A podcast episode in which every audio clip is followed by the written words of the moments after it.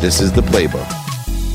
Dave Meltzer here, live at the Wynn in the Blue Wire Studios in the lobby of the Wynn with Entrepreneurs the Playbook, and I have a true entrepreneur, an entrepreneur who has changed my life. Dan Klitsner is here. He is the founder of one of my favorite toys ever, the Bop It, and uh, also Kid Group. And uh, Dan, first of all, welcome to the Playbook. Thank you, David. It is such a pleasure to be here. You know, I get accused of having the best job in the world, maybe one of the most entertaining, fun jobs as I've evolved from a sports agent, one of the most notable sports agencies, to sports marketing, going to all these great sporting events. But I just have to tell you, you know, my one of my friends invented Pictionary, and I'm like, man, if I could just have invented a cool toy or a cool game. But there's I mean, Pictionary is great, but the Bop It, uh, how did that idea evolve? Because you know, it's really hard to take an idea and make it as big as the Bop It. Well, it was uh, like many stories of of inventions, and many of the things I've done. I've had many successes. I've had lots more failures, and most of the successes came from failures. And Bop It is one of those. It it came from an idea that was originally a new type of TV remote called the Channel Bopper. that you were, I had this idea that kids should be more active when they're changing channels. So they would bop this thing on the counter to change channel up, turn it around, bop for channel down. Volume was twist and pull was on off. It actually started as a TV remote. And I pitched it and pitched it, failed, nobody wanted it, and eventually pivoted and turned it into a game and if you think about it, it started as something for kids to control a TV, and it ended up as a game that controlled kids. it's amazing how the universe works. Now, a lot of people ask me, how do we pivot? You know, how do you know when it's time to make that change? And, you know, you can't solve a problem in the same consciousness it's created. Uh, when was the point where you said, wait a second, this is wrong. Let me try to figure out a different way to use a great idea?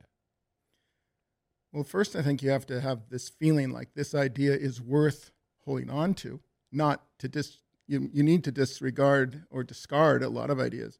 But the point at this came from um, the pivot point was really from something I call relentless listening. Everything someone says in a meeting means something, even if you don't think it of, it at the time. At the time, someone said, maybe it's not a remote in one of these pitch meetings. And I thought they were crazy. Of course, it's a remote. That's the whole idea. And later, it sort of sunk in. I did absorb it. And it, it came about from a someone else, another toy company, wanted a new innovative electronic game with a screen. And I actually took this product and said, maybe that TV remote isn't a remote. It is it is a game. And so it all it all sort of was connected to what I call relentless listening. And through relentless listening, uh, there's a guy named Dennis Waitley in the sales field, and he's deep into his 80s now. One of my mentors, and he had a great saying that I think is pertinent to coming up with ideas and taking them to market, whether it be writing a book or a movie or a toy. Uh, it takes time, and you very rarely in the first meeting get someone said, "Oh, I love it. The Bop It controller is going to be the best thing ever." Um, but he talks about planting seeds under trees that you may never sit under, and there's certain minds as you are listening for. Do you think that your own being took this idea and so many people had so many comments and so much impact and so much feedback but yet some people planted seeds and they kept growing. Uh, is that a process that you find as an inventor holds true? Oh, I love that. That is actually very much how I feel about invention. Is it isn't I invented this. It's more that I noticed it, I curated it, I edited it, I listened, I kept iterating, and you're your own editor. You're going to get a lot of advice if you pitch ideas, and you're it's up to you to say that's a good one. I'm keeping that. I'm throwing that one out. But there were definitely things along the way that added up to this and many of the things I've created that had to do with really curating what you hear and what you what you discard. And in that respect too, there's five different levels of intention. And you know, hear me out on this because I find a lot of entrepreneurs, especially idea entrepreneurs, because mm-hmm. there's a difference between an entrepreneur and an innovator and these idea innovation inventor type of entrepreneurs uh, they get caught in different levels. The, the first level is you know i'm going to do everything i can to make this happen. I'm going to say everything i'm going to make this happen. I'm going to think everything to make this happen and i'm going to believe. And to that point i find that we create obstacles and voids when we stop there because there's many people that believe and come to me for advice and say, but I know, I just know this is a good idea. But there's a difference between the fourth level of intention of believing from doing, saying, thinking, and believing everything you can to make it happen to the one that I find is the most credible, which most people like you, like my friend who invited Pictionary, mm-hmm. invented Pictionary or Bop It or all Crocs or whatever. I've been around all these guys that are amazing and women, but it's this feeling. And feeling takes practice as well to recognize.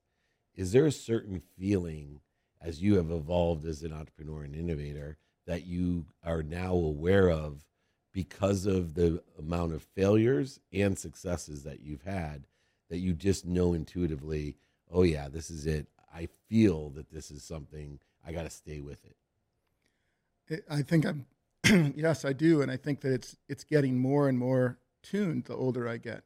That that feeling, knowing when I, I think a lot of ideas and idea people, as you said, we we all love our ideas very much. In fact, I had a fortune cookie the other day with a very, I guess, famous saying, and it said, "Ideas are like children. There are none so wonderful as your own."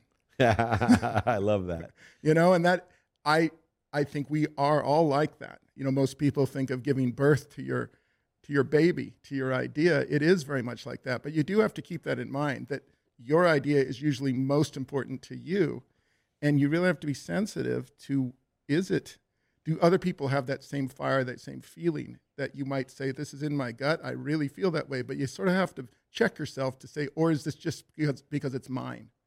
And so that's the difference. Is it just to you, you know your feeling, or do you are you really tuned into the zeitgeist that tells you, I think everyone's going to like my child, not just me. Yeah, and being able to quantify yeah. who's liking or resonating with your child and mm-hmm. adjusting it so more and more people resonate with that child as well. Now, there's also, you know, something that occurs as we get older is that a lot of people ask us for our help in their ideas and so many people have so many ideas they're free by the way uh, kind of like gratitude. Mm-hmm. and how have you been able to uh, qualify which ideas because there's so many are the ones in which uh, are worthy of your attention and intention today?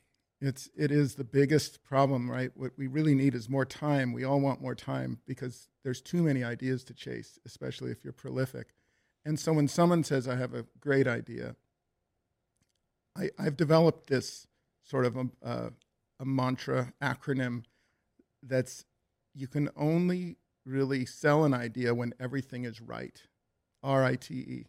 and those four things are like four legs of a table. This is not, there's nothing magic about coming up with ideas with this formula. It's just to give you a, a, a tool to check to see is this the idea I should pursue? Or should I move on to another one? And so this think of this as a table that has four legs, and the four legs are relationship, idea, timing, and execution. R I T E.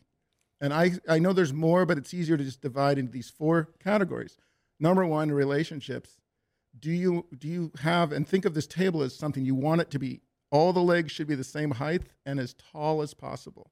It has to be taller than any other table you have for your invention to sit on this thing and and really be the one. And you look, you know, it's not it's the relationships of do I have the right audience to pitch this to? Is this really connected to uh, the? Uh, do I know which company should do this idea? The idea, often people, I'll say, think of your idea. You think it's great. Let's just right off the bat say it's always a five out of 10. It is never a 10 out of 10. How do you make that leg of the table a 10 out of 10? So it's a, really a practice of, okay, you have a great idea, first do these steps. Then uh, timing is not just luck. You use your relationships, you use everything you can to judge is this the right time because often things are too early or too late, right? And the last one, execution, is like devils in the details. It's actually, uh, it is almost the, the devil is the details. Like it's it's everything that you could have the same idea and say, I had everything right. I pitched it at the same company, right time, right idea, but they look completely different. Someone else, you know, beat you to it. And often that's because there was just some detail you missed. So really it's taking these legs of the table and making sure they're they're as tall as possible because then you take your other ideas and you say, okay, that one's it. That's the one that's taller than all the rest. I'm going to go with that one. It's really it's a hard hard discipline because you want to do all of them. Yeah, it, it is. And there's another nuance. I, I had my first TV show called Elevator Pitch with Entrepreneur, and jokingly, I came up with this great line. You know, hey, that's a great idea. Too bad you have it. And as funny and mean as that is, and they made me use it once on the show, yeah. and it had to be, of course, with the nicest lady. It had nothing to do with her, but they had to make sure I got that yeah. line in for the trailer. You know how TV works. Uh, but more importantly, yeah. um, there are some common denominators, characteristics in entrepreneurs that uh, have the right table, but there's still the entrepreneur that's necessary to to execute, even if it has the right timing, execution, and relationships. What is one of the common traits of a successful entrepreneur that does have R I T E right idea? What are some of the common traits of an entrepreneur that you would bet on? I think I would bet on someone who listens. You know, when they're pitching me the idea right away, I still think that they better listen to not just my advice, but anyone's advice. Find a good listener. Not, you know, that's a good invention is, as I said, listening. And and even an entrepreneur, if you see someone that's just so fired up that they're, you know, they're not curious enough about other people, then they're gonna miss everything. I think that you you know you're not going to be able to pivot. You're not going to be able to sort of change. Uh, so I think that's the most common thing would be that curiosity to really understand that you don't have all the answers yourself.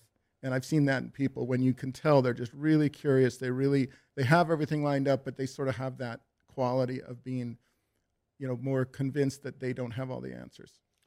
And to that measure too, that we don't have all the answers. I find that some entrepreneurs can they be too in love with their idea or their product? We all are. it's their baby. I'm saying it is a wonderful thing. I don't think you can be. Yes, you know, you can't be a good entrepreneur, a good inventor without that passion. And maybe it's, uh, I think of it sometimes as be, don't be afraid to delude yourself. Go ahead and be deluded about your idea. You need that. You need to be fueled by that passion of, and then make sure that you check it you know, about be deluded, but don't deceive yourself. Balance and, those two things. And in that balance, you, in all successful innovators, entrepreneurs, inventors, have an interesting relationship to no. uh, what's your relationship to the word no?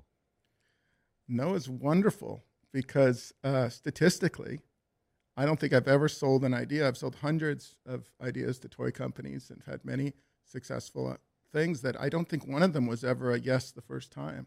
Mm. So probably the average is around 12, 13, 14 no's. So when you've had your 10th no, you're thinking, "Oh, wow, I'm so excited. I'm getting close." Right? Yeah. That it's true. You because it's not just the law of averages. You're learning as you're pitching. And and so the no, but it's then you're asking questions, you're reading the room, you're you're understanding and I mean, don't you think sometimes in the in mid pitch, how many people I wonder come up with the little key right in the middle? Something happens, someone says something, they read someone's body language, and that that moment comes where you you just cut on something else that you use in the next presentation, and it's it's by learning the you know what doesn't work. Um, I think. Do you play Wordle? Yeah, yeah. And I was gonna say you're a much faster learner than I am because I created a 25 no rule, oh. and you're like, oh, it's 10 or 13 for me. I'm like, oh, oh shit, he's a lot more uh, smart than I am, Dan. On average, but there's probably yeah, 25 is very common. Uh, That's but, awesome. But I was saying Wordle uh, reminds me of how many do you play it? Yeah, yeah, yeah. So what do you learn when you get all five wrong on the first word?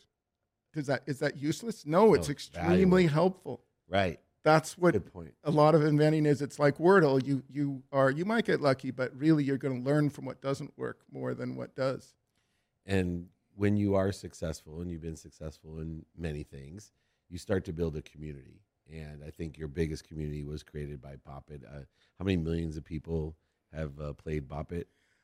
It's hard to say. We think a hun- between 100 to 200 million. You know, it was it's been around.